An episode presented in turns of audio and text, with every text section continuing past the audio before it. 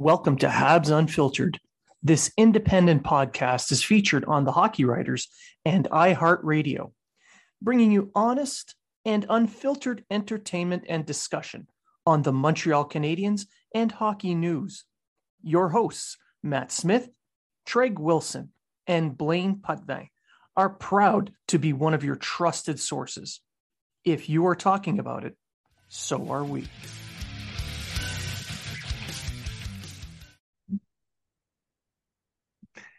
And welcome back to the long awaited episode of Habs Unfiltered, episode 385. I'm your host, Blaine Putney, and I'm joined by my co host, Treg Wilson.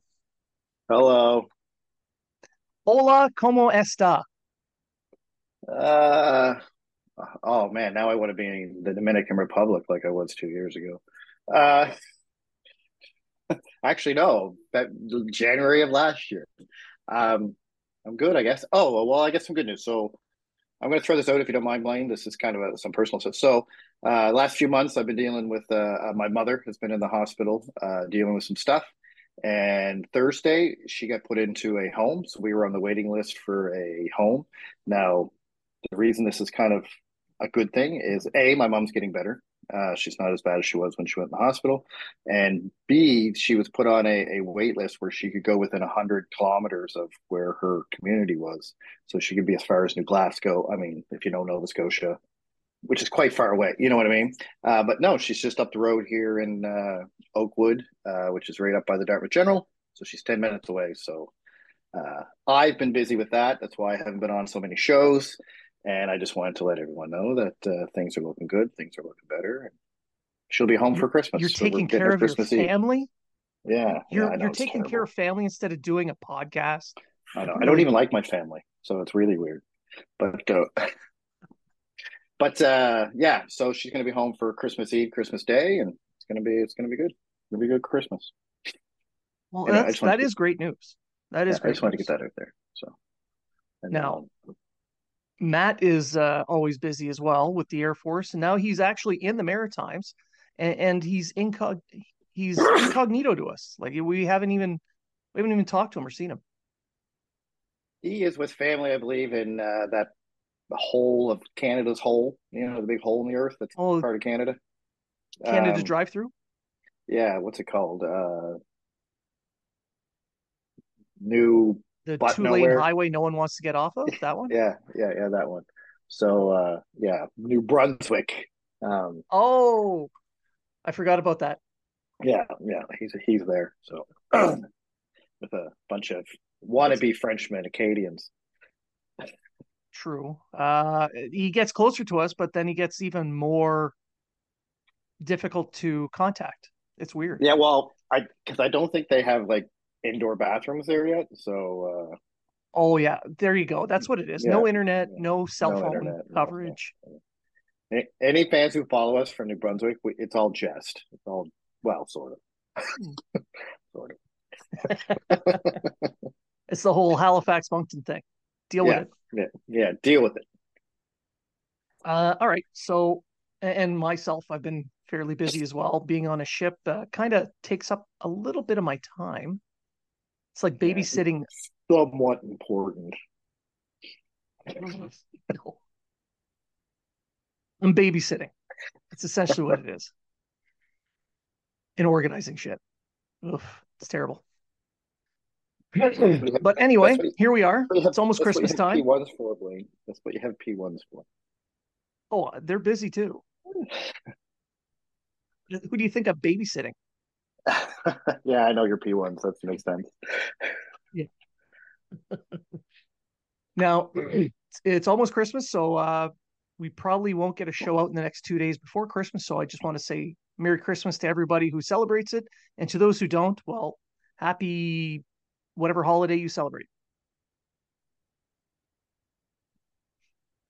We, I, I really don't care. Just have fun, take time off, hang out with your family, uh, don't drink and drive. If you're going to drink, crash on a couch or uh, get an Uber, really. But definitely, you know, have fun with your family. Speaking of having fun, Montreal Canadiens seem to be having some fun. Yeah, well, uh, I tweeted out, I think of the Minnesota game that if Montreal can beat Chicago, this is actually the best scenario they could have for the start of this road trip because when they come back from Christmas, it's not going to be easy. They're not playing anyone. The four games: uh, Florida, Tampa, Dallas, and who am I forgetting? The third game. Anyway, I forget the third, but it's it's one of another top team, so they're not uh, not going to be easy for them. Uh, so they needed to get five points out of a possible six in their first three games. You can't, uh, especially going down two nothing in two of them.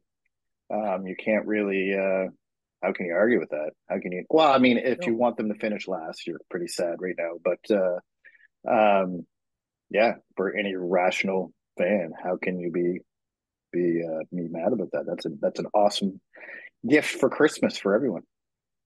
Well, a, a seven game road trip around Christmas time is their traditional get the hell out of town thing, and it's normally when the, the wheels fall off. I don't remember a time where the Canadiens had the first three games of the road trip uh, on the west on this western trip around Christmas time where they were two zero oh and one. I think the short season when it was just the Canadian division and they went out to Vancouver, Edmonton, and that, and I think they won almost every game. I don't think it was seven games though. I think it was only four or five. I think it was Winnipeg, four, Winnipeg, Edmonton, Calgary, and Vancouver.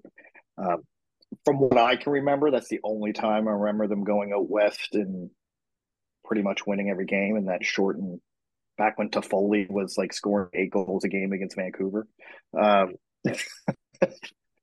so, uh, but as in a traditional season, usually they have this seven game road trip, and you're lucky if they come away with one or two wins. I mean, lucky if you come away with one or two wins. Uh, so for them to uh, and normally it's the West Coast, is it not? Normally they do uh, uh yeah uh, California during this uh, during this trip. Uh, this year it's a bit different. Um, but I'll say this: the most impressive game to me was the Minnesota game because for some reason Montreal just forgets how to play hockey every time they enter the state of Minnesota. So uh, for them to uh, come back and tie the game twice and send it to overtime, and then to totally forget that the best player on Minnesota was wide open in overtime. Uh, uh, but I mean, I'll take that any day. I, I wasn't upset about that outcome at all, uh, especially with the way the game started. Uh, I think they were shot what like thirteen to three or thirteen to four in the first period or something. yeah, like that. Yeah, they got uh, dominated a little bit. and then they just came back for the next 40 minutes and kind of turned the tide of the game. Uh, so to me, I'm happy with that point. Uh, I kind of figured, and maybe this is just, you know, I kind of figured that they beat Chicago, but then I was thinking, ah, no, now that I think they're going to beat Chicago, they won't. Because anytime I think they're going to win a game, they lose. And when I think they're going to lose a game, they win, which is odd. Um, Anderson, I'm pissed off at you because I dropped you from my hockey pool because you were not scoring, and now you are freaking now you have you have four goals and like six points since I dropped you. So yeah, thanks, bud. So what you're um, saying is his slump is your fault. I guess, yeah, because as soon as I dropped him from my uh, keeper pool, which Chris Pudsey and Curtis Chambers is in, I think you know who I'm talking about. Uh, Sadly, as soon as I dropped, sadly I do. As soon, as soon as I dropped him, all of a sudden he had his two, you know, he has two goal game, his three point night is, and I'm like, what the hell? Anyway, I can't imagine those two having fun with that at all. Wow. Wow. I'm not going to get into it. I'm a middle of the pack guy in this league. Curtis is at the bottom and Chris is at the top. So what can I say? Yeah. Well, Curtis yeah. is building a franchise team for two, three years from now. So he's uh, drafting all the young guys. Yeah, I noticed that because he's doing that at his desk at work all day long. Hey. his boss is not happy, whoever he is. No, but so after Christmas, the uh, Canadiens are doing their traditional swing down south. It's the uh, you know like Florida, Carolina, Carolina. That's who the other team was. Yeah, Florida, Tampa, Carolina, and then uh, Dallas. Dallas, I think. Yeah. Yeah, which is weird because they go over there to come back here. Anyway, it's weird. Uh, you'd think they go to Dallas and then head to Florida, Carolina, and then you know. Well, Call me crazy. I think what they're doing, they're going. They, they have their Christmas holiday, and then as soon as that's done, they just head south. They go. I think it's Carolina, which is closer to them, north south wise, and then they just go down to Florida, do yeah, their thing there. Carolina, the two games in Florida. Okay, they're just doing it backwards, and then Dallas, and then back home to play Buffalo.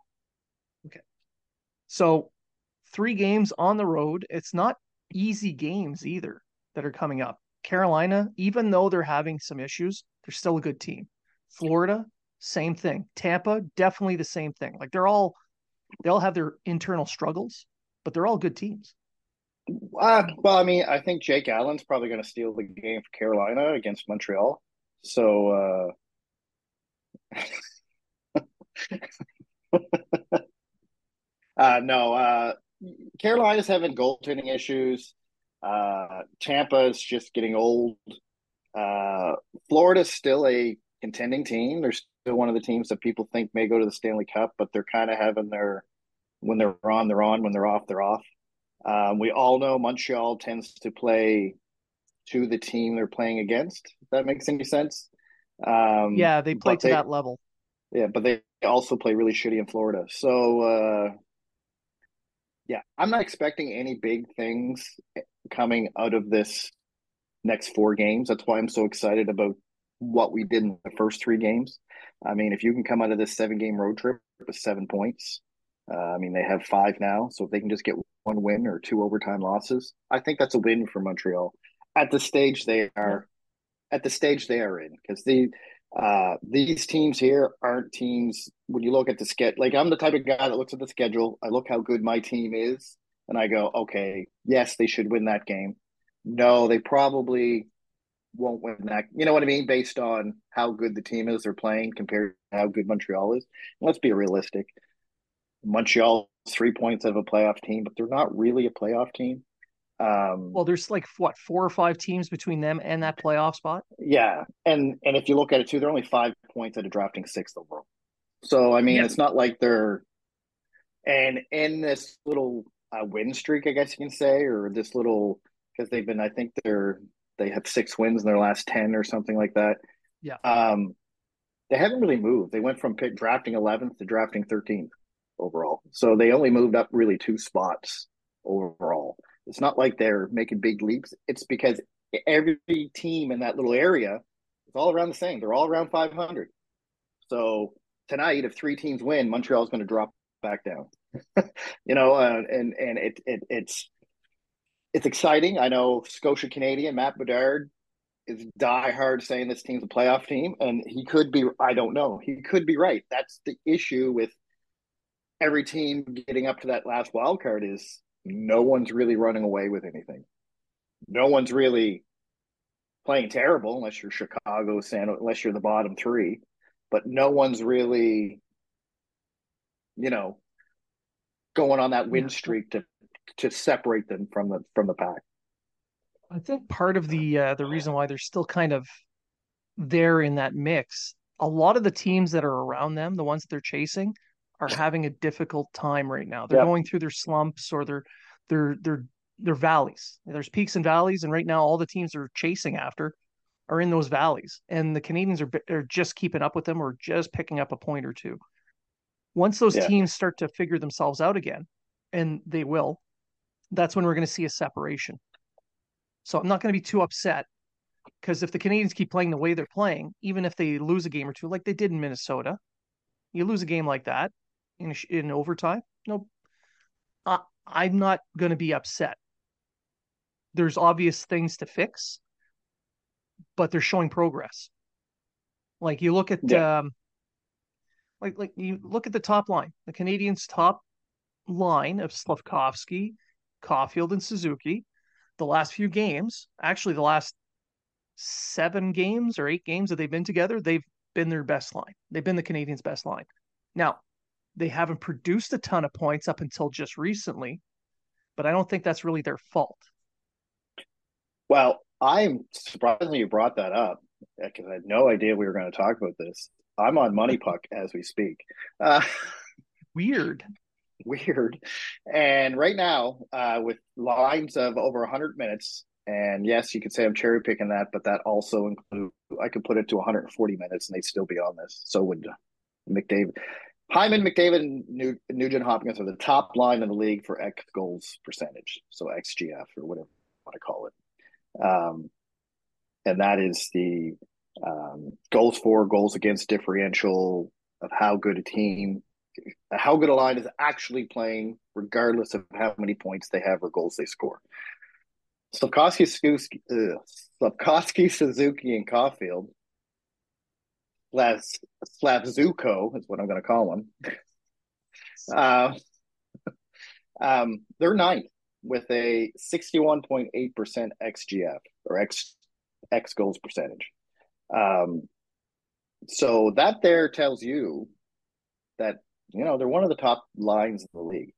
Um, and you're absolutely right; they haven't been scoring a ton uh, last few games, but since they've been together, uh, Caufield's on pace for 60 points.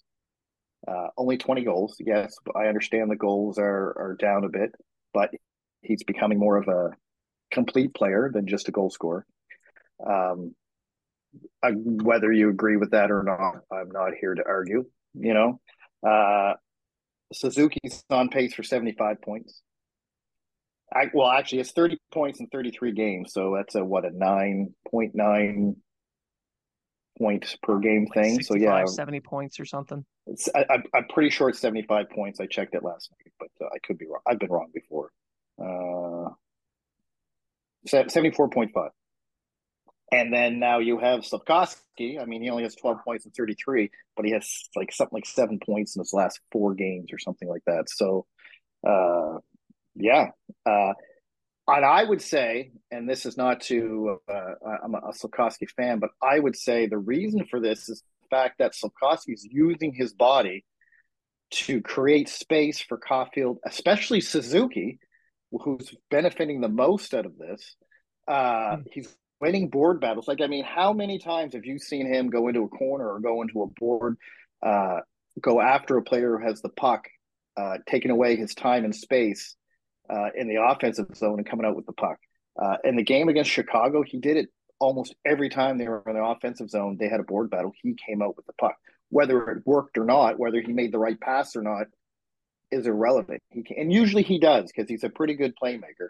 Uh, he came out with the puck, and I think this is the most important thing about Slafkovsky's game is that he's actually becoming that power forward that we all wanted Josh Anderson to be. Um, because he's using his size, he's using his strength, he's using his uh, his uh, uh, passing abilities to create scoring chances for Caufield and uh, and Suzuki. Um, it's also partly because you see him; he's trained to, you know, last year it was keep your head up and look around, keep your head up and look around. You see him doing that now. He's he's doing this uh, the uh, the scan, goes in the corner or on the board battle, so he knows where everybody's going to be. As he's battling, you notice he's looking around again.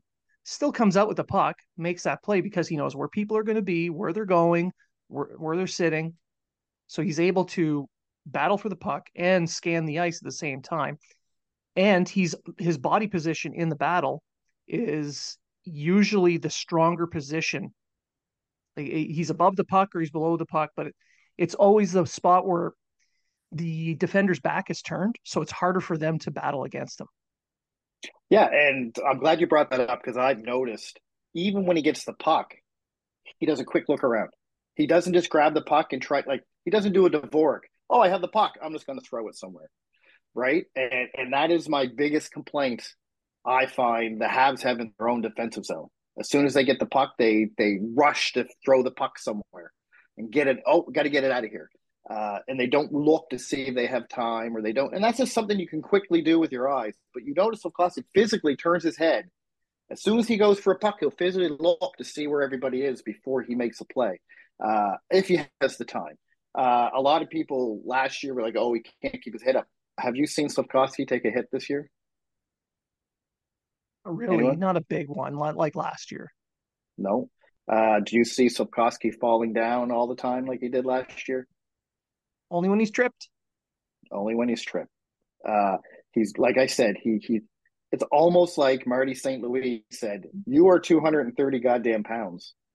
Fucking use it, right? Use it." And if you look at his development progression, everything that they were doing with him in the NHL was to bring him to the point he's at right now. We don't care if you score. We don't care how many points you get. We want you to work on winning board battles. We want you to work on using your body. We want you to work on using your IQ to its advantage when you're in the whatever zone you're in. Not only is Slafkovsky becoming a better offensive player, but he's also becoming a better defensive player. Um, he always knows where the puck is. He always knows where the open man is. And I get it. For a while, people, oh, this guy's a bust because people go on hockey DB and go, oh, he only has eight points. Man, this guy sucks, right? There's a reason he only has points because Marty St. Louis, who we learned not too long ago, was the big reason why he wasn't sent to Laval because he wanted to take him under his wing personally. Uh, said, hey, I already know you can score. I already know you can pass we're going to work on all these other aspects of the game to make you a more complete player. You know what? You're probably going to look like you suck for a while. But guess what? You're going to be the best player out of that draft. And bringing that up, Slafkovsky has as many goals as Logan Cooley. And I believe he's only a few points away from Logan Cooley's point total. So can we stop and the whole he's comparison? been doing it with less ice time.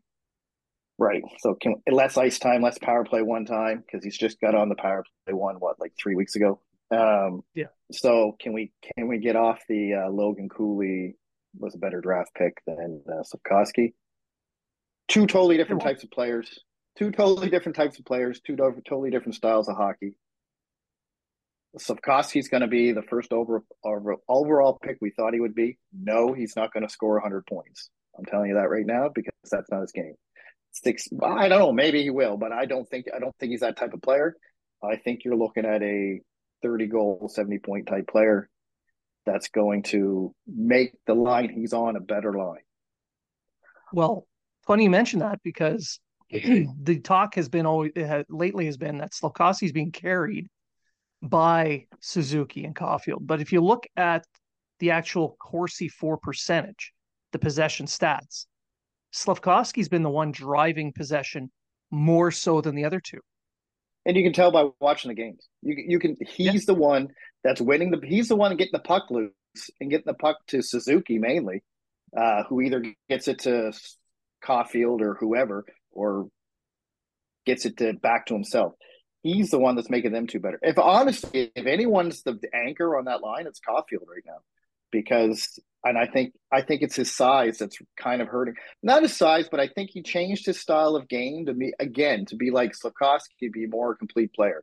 You see, he's playing a little bit more defensively. He's you know not always trying to shoot the puck from wherever he has it, whenever he has it.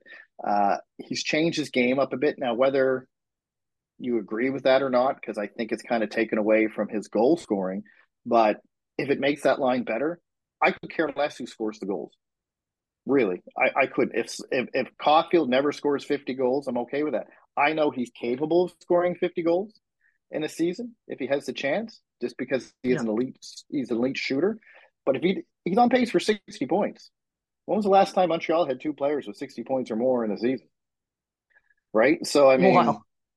so that's what I'm saying. Like, I get what people are saying. I still believe we need an elite player in the top six. I do believe that. I do believe we need a potential hundred point guy in, in our top six. I'm not. I'm not going to argue with that. But if I can have three 70 point guys on the first line and two 70 point guys on the second line, would I argue with that too? Absolutely not. Right? although star power does help win cups, but right now you're looking at a, a, line that would excel in the playoffs. I mean, exactly. Suzuki and Caufield exactly. have proven it, and Slafkovsky has the makeup of a player to excel in the playoffs: big, strong, smart, uh, driven. I mean, it, like you, you talked about the work that St. Louis has done with Slafkovsky, and it's been unbelievable. He, he's gone. It's from last year to now he is a totally different player. He's much more oh. effective. Oh. Um, he's not tentative like he was before. You can tell he was just a kid in the in this yeah. in the games he played last year. Now, um, they've taken eh, they've moved him up a little bit. His usage has been protected, but now he's starting to be kind of unleashed a little bit. He's been given kind of here you go, just go and whatever happens, whoever's up against you, no big deal. Before it was okay, well, we're in the offensive zone, we're gonna place you there. So the work that St. Louis has done, like you mentioned, has been exceptional with this young player. Well, uh, listen, uh, if you're not a Habs fan and you're just look like I said, and you're just looking at the score sheet, of course you're going to say Slafkovsky's a bust. First overall pick, barely has 12 points. But if you watched every game and watched the progression from last year, not only to this year, but as this year went on, right? Uh, it's night and day. It's totally too. It's like watching Phil Bourque turn into uh, Sidney Crosby, and I'm not comparing Slafkovsky to Sidney Crosby, so everyone can calm the yeah. fuck down there. Um, I'm just saying, it's like you're taking a player like. Uh, let's try to do this in Montreal. You take a player like Paul Byron, and you're turning him into Steve Shutt. Um, you know, like you're you're you're you're yeah, this guy's okay. He's good. He's going to help you, but look at him now, right? And uh, I'm telling you, I, I, next year, uh, I think Slafkovsky's going to finish this season with over 30 points easily. Um, well, I shouldn't say easily, but I think he's going to finish with over 30 points. Now, you may look at that and say, well, 30 points is nothing. I think he's going to double that next year if he keeps playing the way he's playing, barring any injuries injuries. Um, well, I'm not. I'm not going to argue that. Uh, I mean, we covered the SlafZukField fairly well uh, in this segment. Uh, what we're going to do is we're going to take a quick break, and uh, when we come back in the next segment, we're going to talk about the roster freeze, uh, the goalies, the defense. Uh, maybe maybe we can share our eggnog recipes. Who knows? But uh, we'll be right back after this. And welcome back to part two of the Jingle Bells episode. Um, so we were just talking about the Slafzuki line, um, but now we're going to move on to other things. So the Christmas trade freeze is on. Uh, the 27th, it's lifted. There's a lot of rumors flashing around. So, you know, goaltenders, centers, defense. We'll just jump right into it. Uh, I wrote a little bit about uh, Monahan and Savard. You had some comments about both, so why don't we just start there? Uh there's a well, there's the rumor going around that Montreal. I think Bruce Garrioch from the uh, fourth period uh, stated it that um, Montreal's looking into re-signing Monahan. Um, I only see that happen if Montreal goes on some type of streak and then guarantees themselves a wild card spot for some odd, which I don't see happening. I if you can get a first, even if it's a late first round pick for Monahan, you don't pass that up. You might even be able to get a pick and a B level prospect. Um, I'm I might be overshooting there, but you're going to get one or the other, or you're going to you're at least going to get a first round pick for Monahan for a playoff run. Same with Savard. I mean, if you can get a first round pick for Ben Chiarot, a healthy Savard with a year left on his contract, you're probably going to get. Um, and yes, I agree. They're going to be somewhere in the 20s when you're drafting. But as of right now, Montreal has one first round draft pick this year. They have guaranteed two next year because they'll have Calgary's. Um, well, seven. we don't know. They might have Calgary's depending on how the moons align when the draft when the when the pick needs to be made. Um, yeah, the uh, so for them to get one or two more first round picks, yes, it probably won't be as good a player as Monahan is, uh, but you can Maybe. package that. You can package that with a young rock with a young prospect that you know isn't going to make the team, like one of their forty thousand defensemen that they have, uh, or you can take both draft picks and go. You know what? I really want that eighth pick listen, I got the say 13th, if that's because that's where I think Montreal's drafting right now. Yeah. I have the 13th pick and I have the 26th pick. Does that get me the eighth pick? Does that move me up uh, five spot or uh, yeah, five spots? Uh, and you do stuff like that, and maybe that gets you that offensive talent that you've been looking for, like a uh, Lindstrom or a Demidov or what. I don't know if they'll drop that low, but you know, could get you if one of them is available at eight, and you're like, hey, we really want that guy. You know that that's the that's the value in those draft picks. And if you can't do that, well, guess what? Maybe you luck out and you get that guy at 25 to 27 that's going to get you, you know, that's going to be a top six forward for you, or turns out to be a Tage Thompson or a someone like that, right? So, I mean, that's never going to happen because those late picks never turn out to be stars. I mean, if you want someone like a Pastrnak, you have to draft high.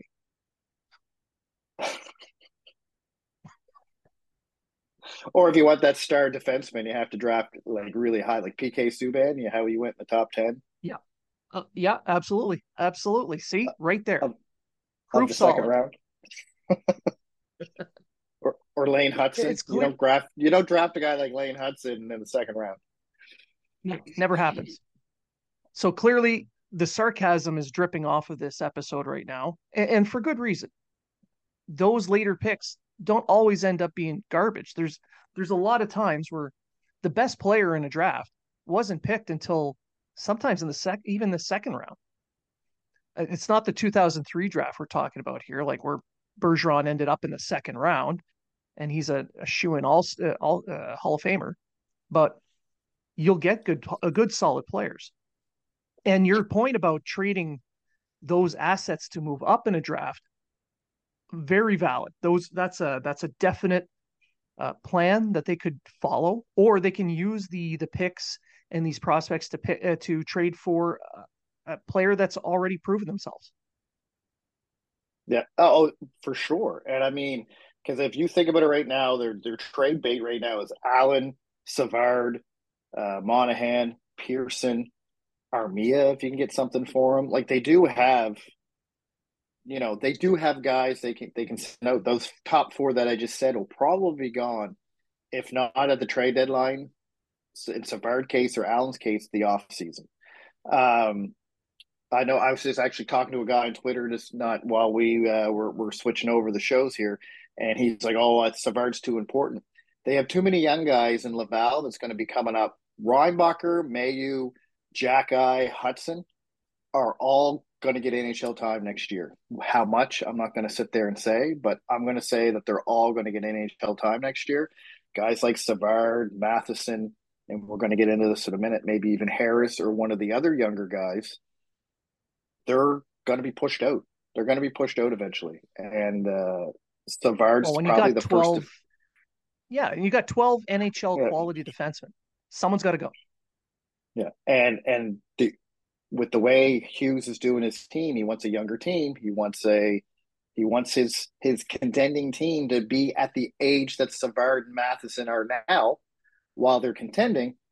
Those two guys are going to get get pushed out. Savard more before Matheson, but don't be shocked if Matheson's on. Uh, he's already on TSN's trade bait, so don't be surprised if Matheson is uh, it, the right the right package comes along for Matheson, don't be shocked if he's gone.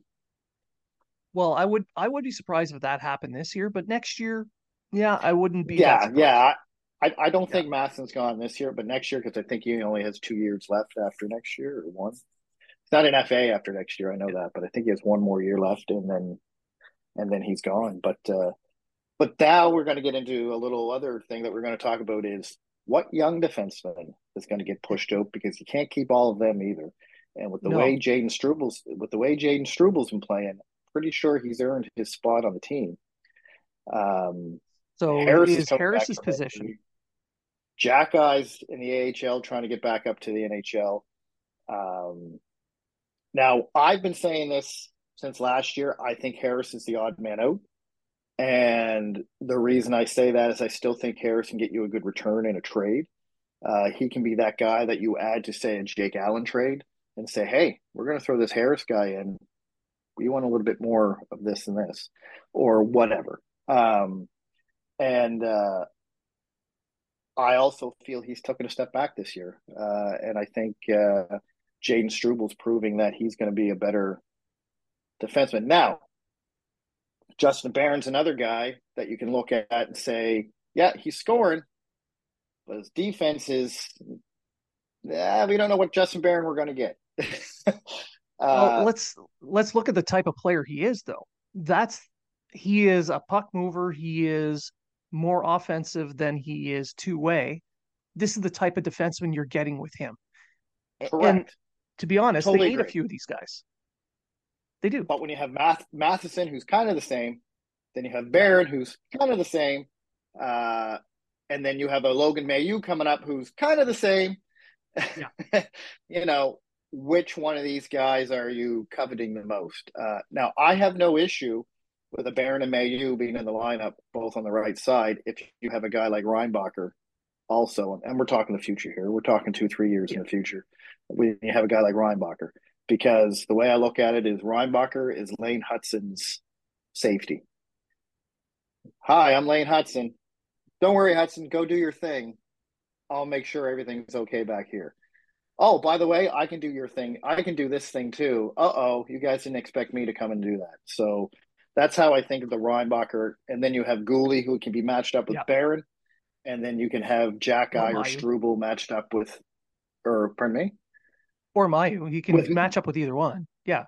Right. I'm just saying right now I think Barron's Yeah. higher on the chart than than Mailloux is. So we'll Sure. have Guhle with Barron maybe on the top line, uh, Hutson and Reinbacher on the second to give them less of a to give them a little bit more buffer so they can don't have the top defensive pairing up against them all the time.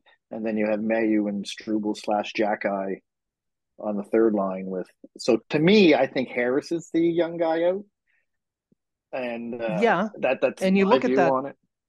and you look at the the way the defense is made up there with those players you have guys who stay home guys who move uh, who are more offensive but at the same time those stay at home on air quotes guys are all highly mobile highly capable of carrying the puck capable of keeping up offensively so it's not like it's not like they're giving up anything like their their defense as a whole would be big strong fast and mobile.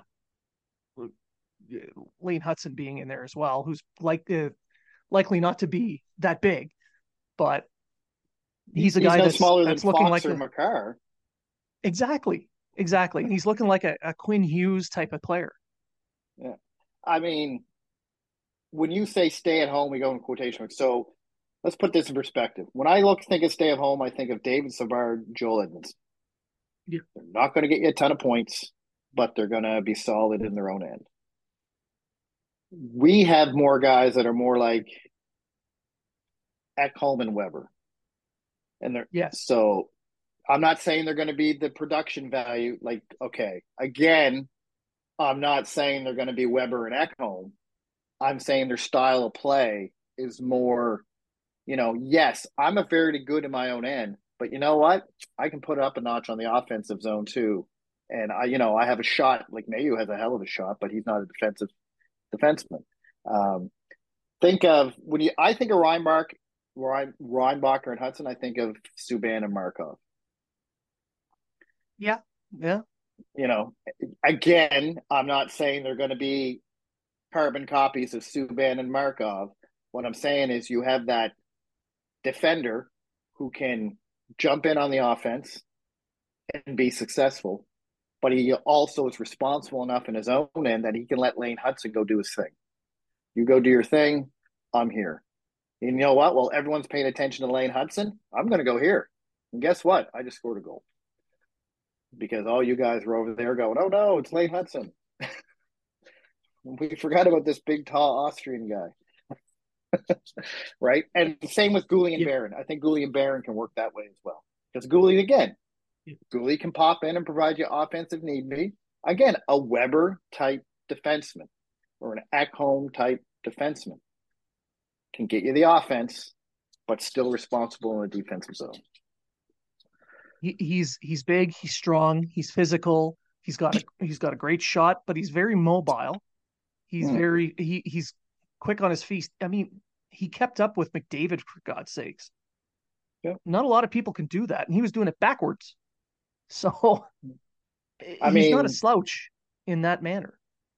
You hit the nail on the head, and I think that between Bergevin and Hughes, they built this defense to become a modern defense. It's not the old. It's not the old. We're gonna have our offensive guy stuck with our stay-at-home defense guy. You know, it's not. It's not that. It's it's both these guys. This guy's a little bit more offense. This guy's a little bit more defense, but both of them can kind of do enough at both ends that it's going to shift the balance because you're not going to know who you really need to cover. Um, you know that guy's better at this end, but if I leave that guy alone, he's going to hurt me too. Whereas Yeah. back in the Josh Gorges days, you could have left Josh Gorges alone to stand there all you wanted, and Subban was going to go in. You're all right. I'm just covering that guy because he's not going to do much, or the Peter Popoviches, or the you know like the you know those type of guys.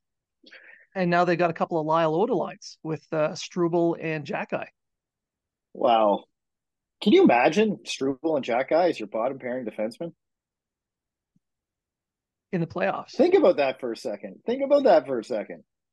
So far, Xhekaj has four minutes in the AHL because every time someone bumps into them, they immediately skate away. I've yet to see a guy. Uh, someone was uh, ran into uh, Dobeš the other night, not last night's game, but the game before that. And Xhekaj was there grabbed him. As soon as Xhekaj grabbed him, he was gone. He wanted nothing to do with him. So you know a guy has a reputation when AHL players are avoiding him. Yeah, Because you would think he the- go he, he go to the AHL and everyone would be like, I'm going to fight that guy. I'm going to show this guy, and they're all like, eh, Is it worth it? I like my teeth. Eh. So I, I kind of like that. But me being a huge Xhekaj fan, with Struble's emergence, Xhekaj could be another guy that's expendable. Could be, or they could just end up being uh, the the six seven guys in the lineup. Yeah. Personally, that's what I think is going to happen. I think Yeah, the, the line in two years, the defense core that I brought, Guhle, Barron, uh, Hutson, Reinbacher, Mailloux, Struble, and with Jack your sixth, seventh rotating in. I think that's what our their defense is going to look like in two years. Now, with the Christmas trade freeze coming uh, coming to a close on the 27th, I've kind of looked at the goaltending, and we talked about Allen a little bit here earlier. I think Allen's going to be the odd man out as well, and I think it's going to happen before the All Star break. The way everybody's goaltending is is blowing up around the league, everybody's looking for that veteran goaltender, and Allen's that guy. Primeau showing that he could fill in as a backup.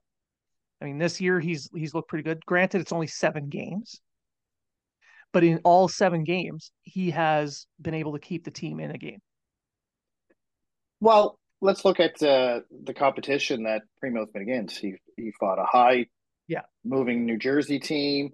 Uh, what Florida? I think he was up against. Uh, uh, his first three, four games were up against teams. You're like, why is he playing against this team when he could be playing against the easier team? And then when he comes in against the easier team, it's like, okay, I got this. This this is no big deal. Which is what you want from your backup because that's who your backup's going to play. They're going to play the Chicago's and the San Jose's and the which he did play. and He beat both of them. Um, he's four and zero on the road. So before anyone uh, looks, he's four and three overall, but he's undefeated on the road. Um, I do believe Allen's the odd man out, and if you look at the rotation, Allen's getting the less of the games. It seems it's it's like it's going Monty, Monty, Allen, Primeau, Monty, Primeau, Monty, Monty, Allen. You know what I mean? Like it's kind of, Yeah. and, and I think uh, with Carolina, New Jersey, Toronto, Edmonton, um, what other teams looking for a goal? Like all these teams are looking for a goalie, and I when's the uh, when's the uh, trade deadline? February, I think. Uh, March. Is it March? Anyway, uh, I think he's gone before the trade deadline. Um, oh yeah, and I hey, Toronto showing interest in Monahan, so maybe they could package the two of them to Toronto for Nylander. why not just wait to sign him as a free agent in the summer? Yeah, Um, yeah. Great and sign. On Monahan as well, there's other teams that are looking for centers. Boston, uh, Col- uh, Colorado, there's there's five or six teams looking for that second, third line center who can win faceoffs, play defensively. The Canadiens could possibly end up getting another first round pick, maybe more out of that with a bidding war, of course.